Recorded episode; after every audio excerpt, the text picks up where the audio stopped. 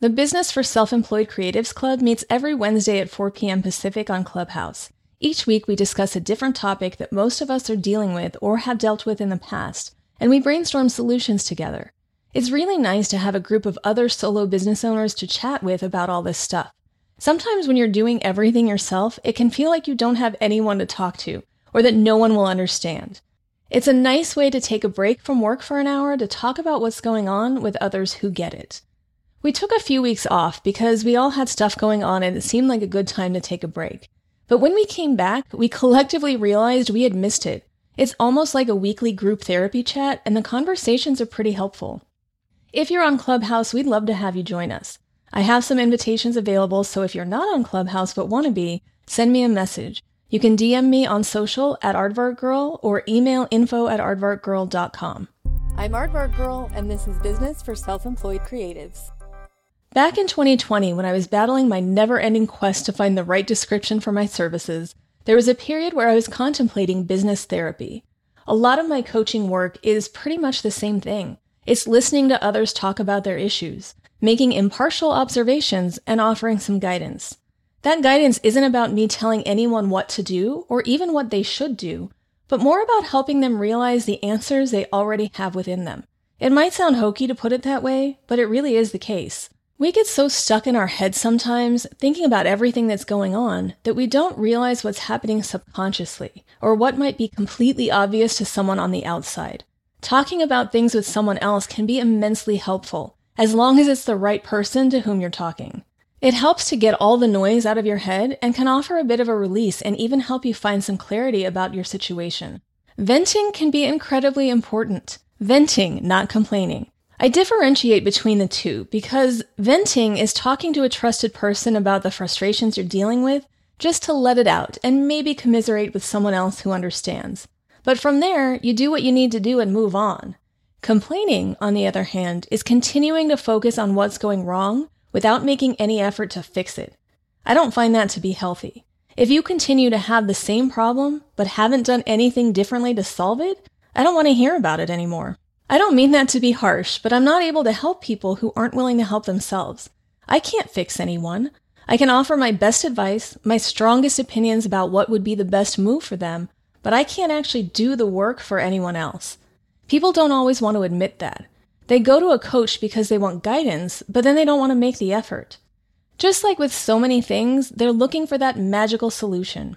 We tend to acknowledge that more on the personal side. You can't lose weight if you're not willing to change your food and diet. You're not going to get a promotion if you're not willing to take on extra responsibilities at work to show you deserve it. You're not going to find the extra time you need to work on that project if you're not ready to give up some of your TV binge watching hours. This all applies to business as well. If there's something you want to improve, you have to be willing to do the work to get there. You can't expect it to just happen without the effort on your part.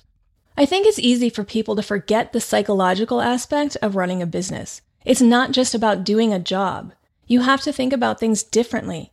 You make all of the decisions for what's best. You earn the successes and have to live with the letdowns.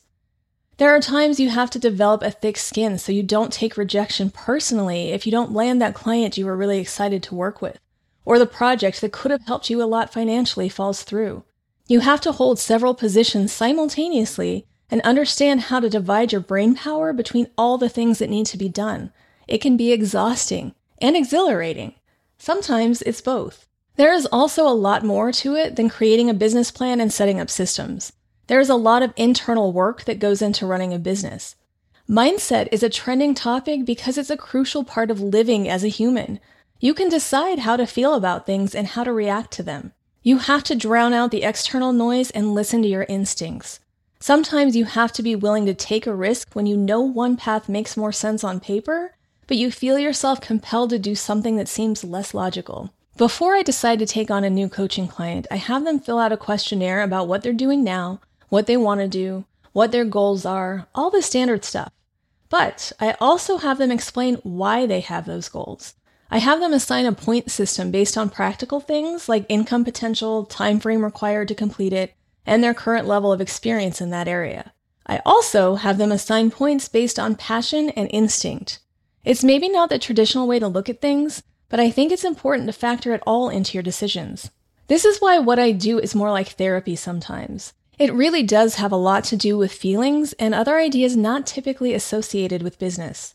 And that's why it helps to talk to others who are doing the same thing.